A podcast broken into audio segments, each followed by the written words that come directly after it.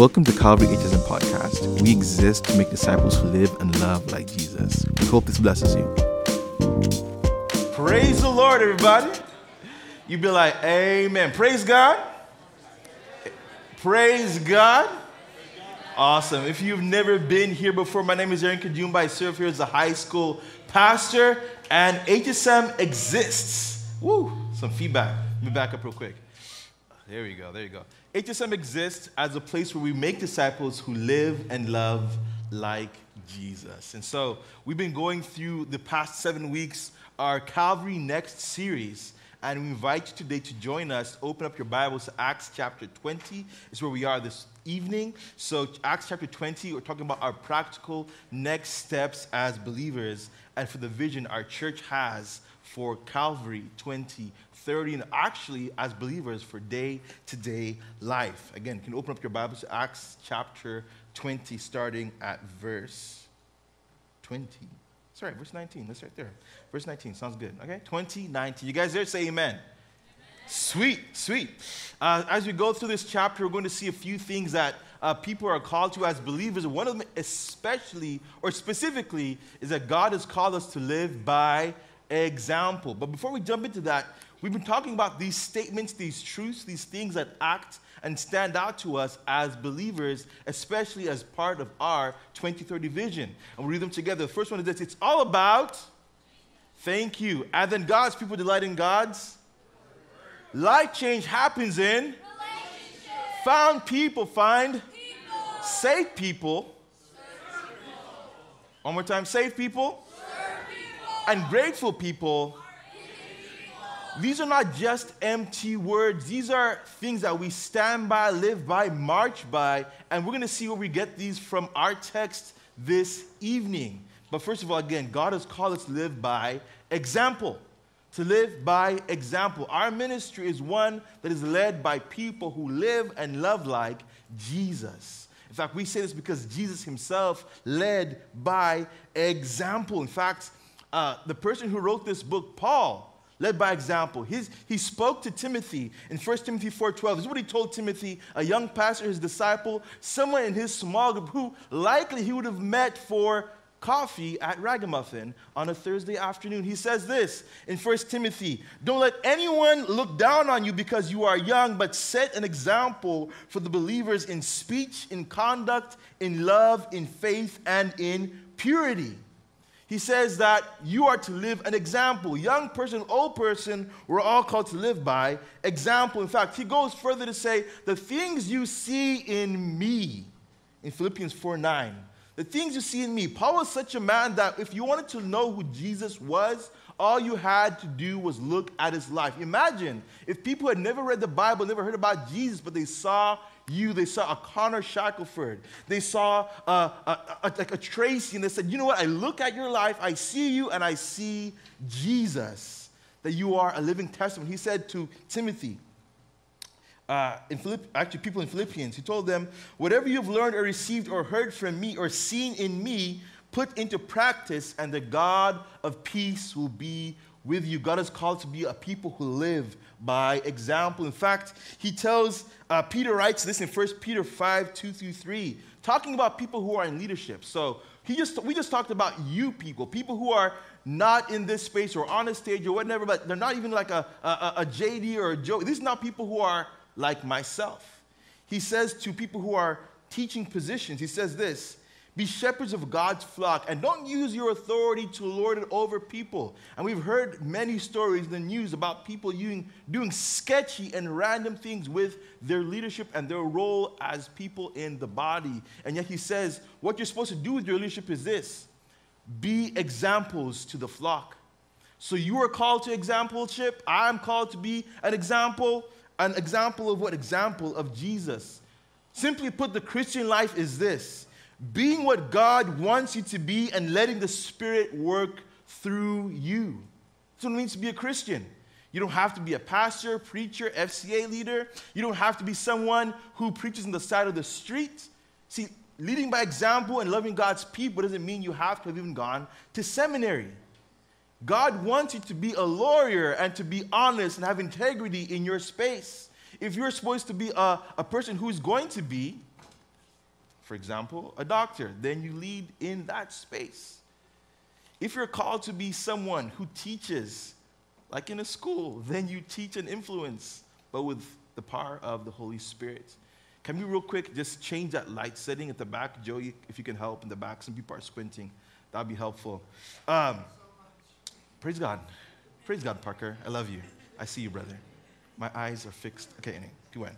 Uh, but Paul saw his ministry in Acts 20 in this kind of a breakdown. He saw it as a love between God, meaning he put God as his supreme thing, the biggest thing. He honors and looks at God as the highest treasure, too.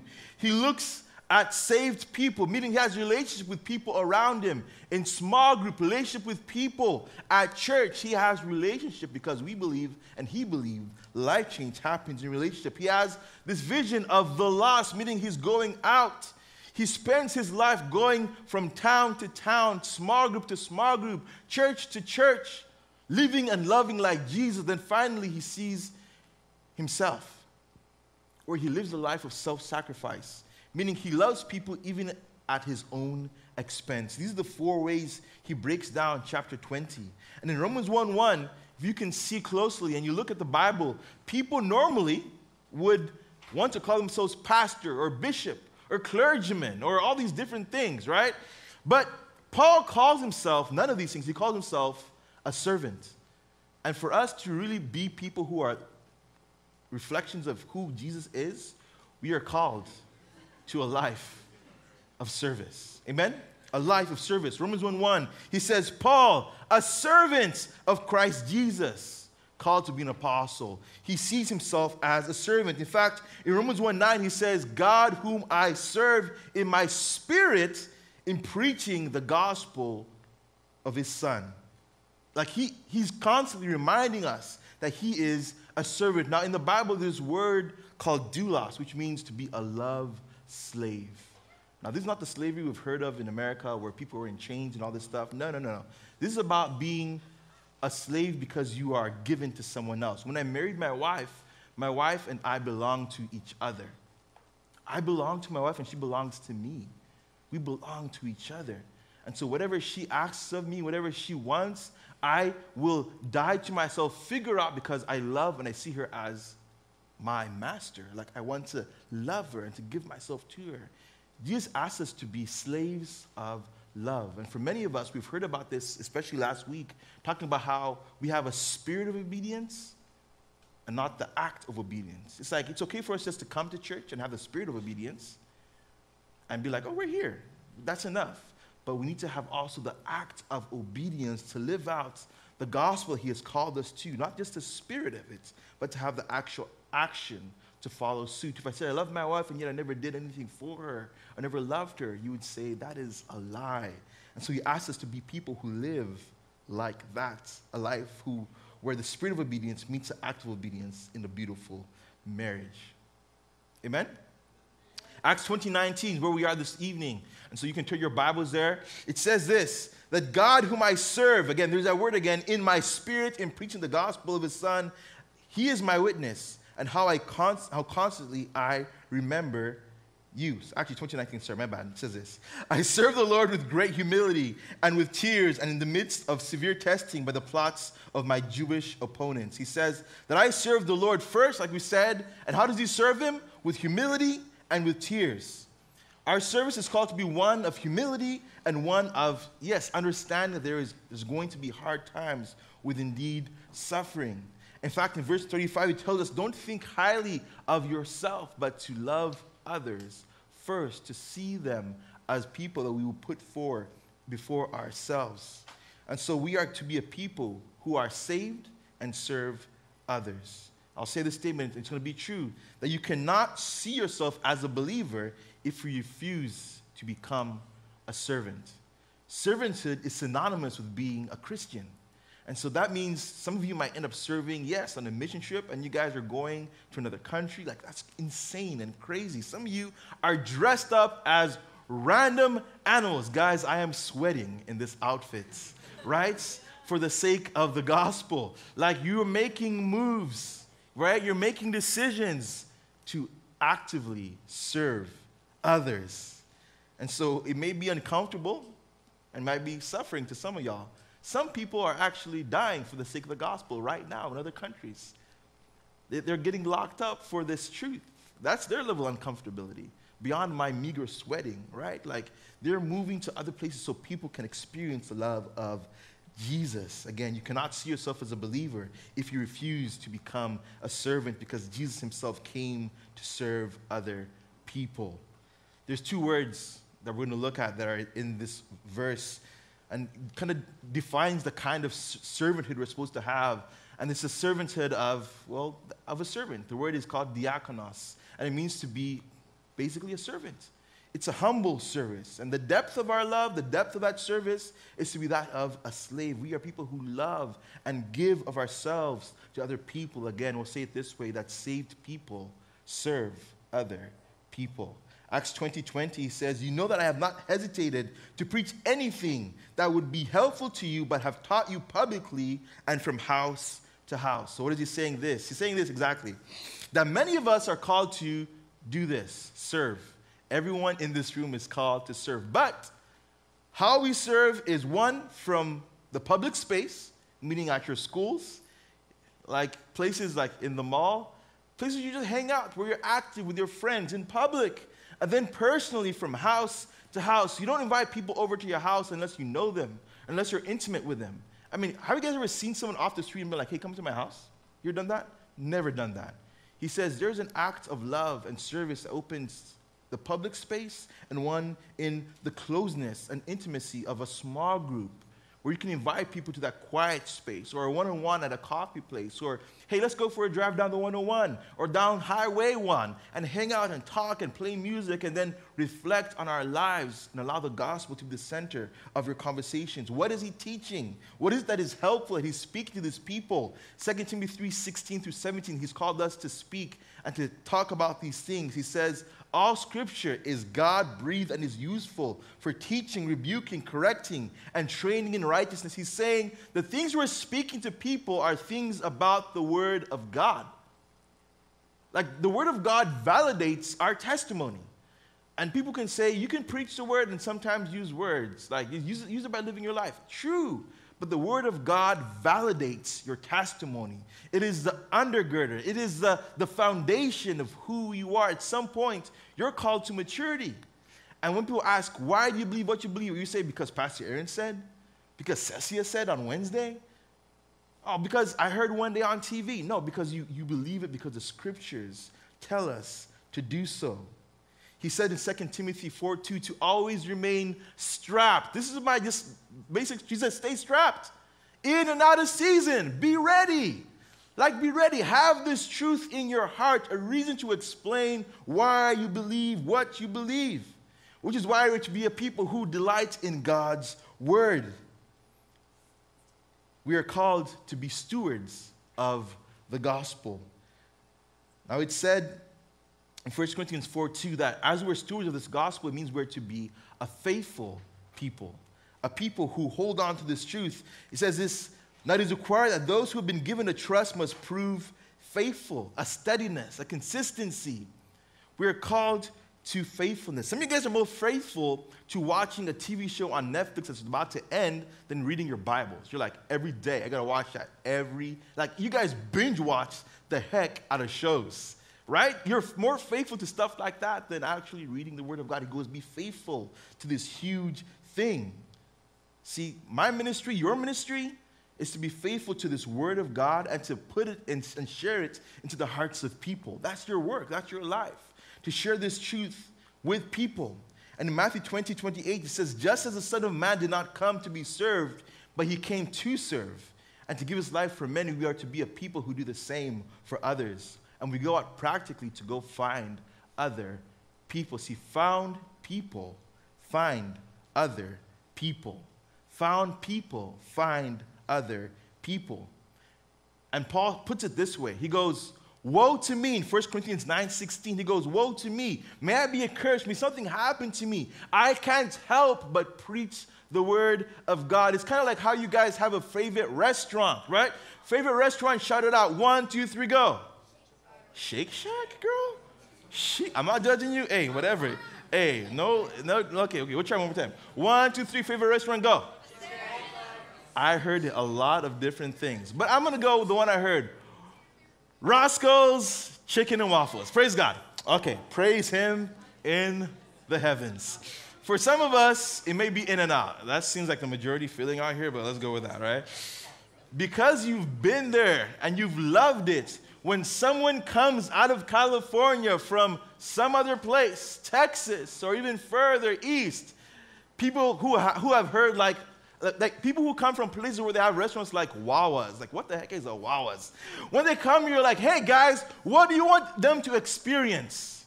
Animal fries from In and Out.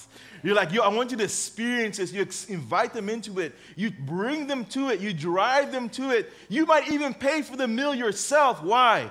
Because you realize that you want them to experience this truth.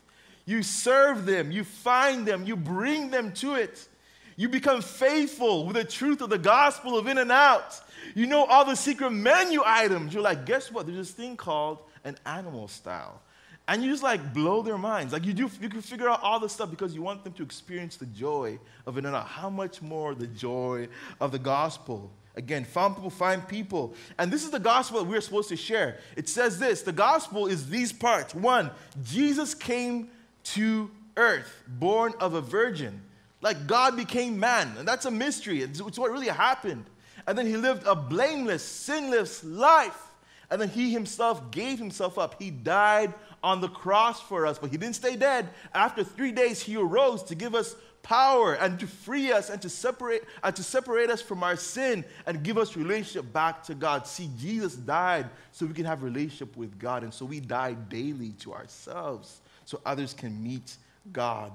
And what is it that he spoke about this gospel? The gospel is a gospel of repentance. Again, it says that Jesus came to, to seek and save the lost. In 2021, he says, I declare both to Jews and Greeks that they must turn to God in repentance and have faith in our Lord Jesus Christ. What they're sharing, what we're called to share is this repentance and faith. Repentance and faith. Repentance means to change our minds. The word is in the Greek is metanoia, to turn around, to make a 360 degree change, to change your mind. And guess what? You don't have to be perfect to live this life. You don't have to know all these crazy things or go to seminary or know the difference between free will and predestination. And the guys ask that question all the time. Where are dinosaurs in the Bible, Aaron? Like, guys, you don't have to know all that stuff.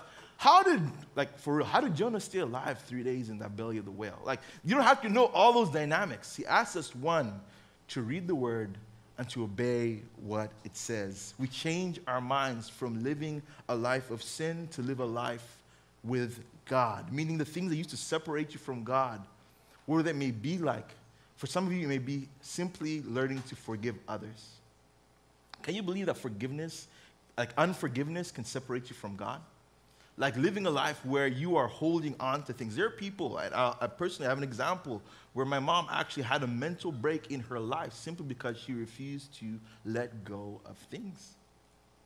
Unforgiveness unforgiveness, and that seeps in. There are people who actually, for you, might be a next step of learning to let go of a certain addiction, making a, a, an aggressive like turn to flee from an addiction. Meaning you're telling people, you're asking for help, you're blocking stuff on the internet, you're making sure that people know where you are. Hey, my, my boyfriend and, and, and, and I are trying to stop like going too far. How far is too far? You're asking that question to your youth group leader. You're asking people the question because you want to aggressively fight your sin so you can run and to- run towards the God of the universe. Luke 24 47 says, And repentance for the forgiveness of sins will be preached in his name to all the nations beginning at Jerusalem. He wants everyone to know the gospel of repentance. This is what revival looks like. See, when the church began in Acts chapter 2, what happened was all these people were gathered, and Peter stood up and told them, Hey, guess what? This is the gospel, a gospel of repentance. He told them all these things about Jesus, how he came and died. He shared the gospel clearly, then asked them to do this one thing. He said, Repent of your sins And in that day, 3,000 people were saved. Imagine that. Imagine that happening at your school.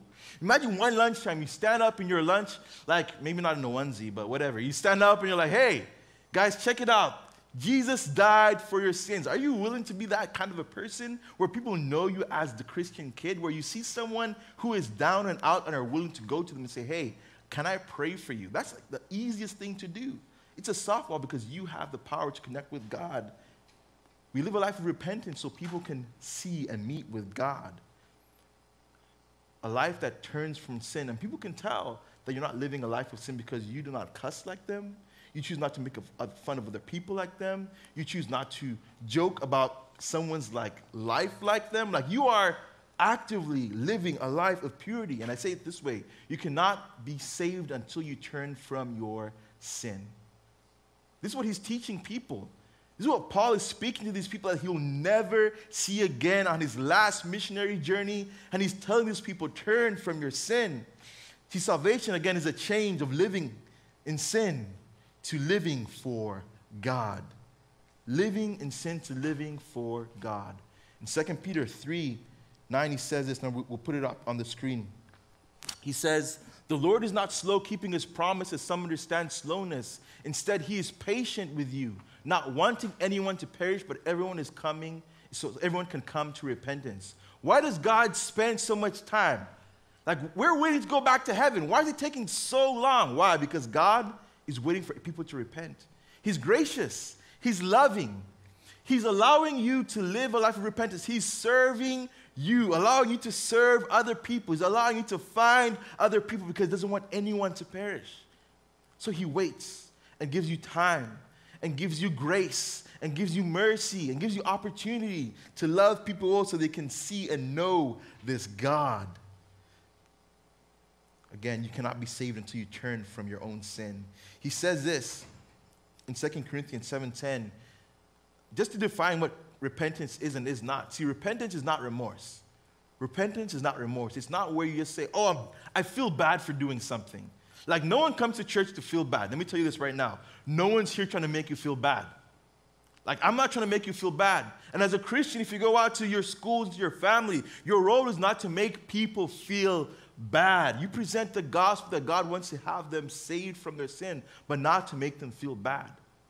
Again, repentance is not remorse. We just feel bad because you got caught, because you did something. Like right now, everyone is ablaze on the internet because someone said something and then they say, I'm sorry.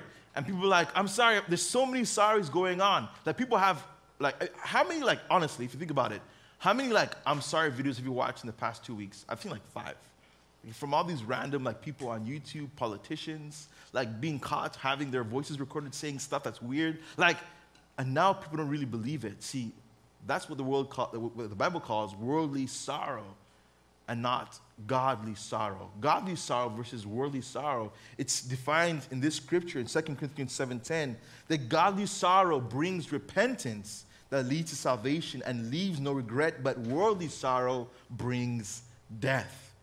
God doesn't want us to be a people whose lives are governed and controlled by us just feeling bad and guilty. No, no, no. He wants you to live a life that says, hey, like, I want to honor God. I want to love other people. I want to save other people. I want to find other people because I've experienced it. And so we turn from that so we can live a life of faith in and with God. In Acts 20 35, as the worship team comes up. He says this I showed you that by this kind of hard work, we must help the weak, remembering the words the Lord Jesus himself said it is more blessed to give than to receive. So, we are saved people who serve other people. And because we've been found by God, we live our lives finding other people Again, you don't have to be a person who's gone to Bible school, done all this crazy stuff. No, guess what? It doesn't even make sense what you guys are doing. Some of you guys are going to Uganda and Dominican Republic paying $2,500 of your own money to go to another country to visit people you may never see again. Does not make sense. Doesn't make sense. Doesn't make sense. Why would you do that? I mean, I can find at least 10 things to do with $2,500. 10, at least 20 things besides rent. Like, put, put money down on a car, or like get the next iPhone 22 or whatever is coming out next. Like, I can figure it out. I need some new clothes. You're like, I can figure it out for 2,500 bucks. But you do this because you've experienced the gospel, the love of Jesus. You yourself have been loved. It said in 1 John that we love because Christ loved us first. And so we are compelled by love to love other people. We're compelled by love to love other people. And so you become a grateful people. Because you've been loved, you seek to love others and to love others well. Again, after this, you're going to spend an hour and a half or two hours hanging out with our special abilities ministry like peeps and hanging out and dancing and, and, and having music and eating food. Like you're giving this. Why? Because we're the only people in the world who can really give and really receive back receive a gift of joy because we're giving ourselves to other people. It says in Acts 20, 36 through 37, when Paul had finished speaking, after giving this, la- this last speech to these people he would never see again, he knelt down with all of them and prayed, and they all wept as they embraced him and they kissed him. They'll never see him again. He just told them, like, you're a saved people, serve other people. He said that you are a found people. Go find other people. And then finally, like, they respond by knowing that, okay, we have to give ourselves because, again, we give ourselves, right? We, grateful people are giving people. They see all these things before their eyes and they kneel down with him and they begin to cry and to weep. I, I think one, because they're going to miss him. I think some of them were, were broken over their own sin and want to live a life of wholeness and holiness, meaning a life that's separate from sin a life that, again, not being perfect. And believe me, I'm not perfect. Like, I'm a person, like, full disclosure, I also have to struggle with like lust. I have to struggle with telling the truth. I have to struggle with fighting for power and authority like anyone else in this room. Like, I am not a perfect person. And that's the beauty of the gospel that God calls us to Himself. And He allows us by His grace to grow in holiness day by day by day. Grateful people are a giving people again, these people begin to, to weep. And we see a church that, you know, whether you are going to be in our children's ministry, you know, as far as EC, and I'd hope that you would serve in those places and you would give yourself in those places to what we call here the seasoned adults. Uh, and I'll say the most seasoned adults, the oldest person in our community, right? The saltiest, I guess. I don't know. Like, that we would be a people who follow these truths not because we've been forced to or we're guilted to do so, no, because we are grateful for what God has done. And so tonight, you have an opportunity to do that first of all. If you didn't plan to be here for this buddy break after the fact, please stay. Experience what it means to live and love like Jesus, to love other people, to be grateful and to give, to, to be saved and serve. Like, stay and feel that. And there's other opportunities beyond this to do that exact thing. Let's pray. Lord, we thank you that as we read this, or God, looking at Paul's life, he was willing to put his life on the line for the sake of the gospel, to serve other people, because he was grateful for the love that you gave them. Give us that same spirit, Lord. We love other people, God. We seek them out, Lord God. We take care of them because you've called us to love other people. So strengthen my brothers and sisters this evening as we learn to live and love like Jesus. And all God's people said, Amen. We hope that was a blessing to you. You can connect with us on social media at Calvary HSM 805 on Instagram or on our website. God bless you.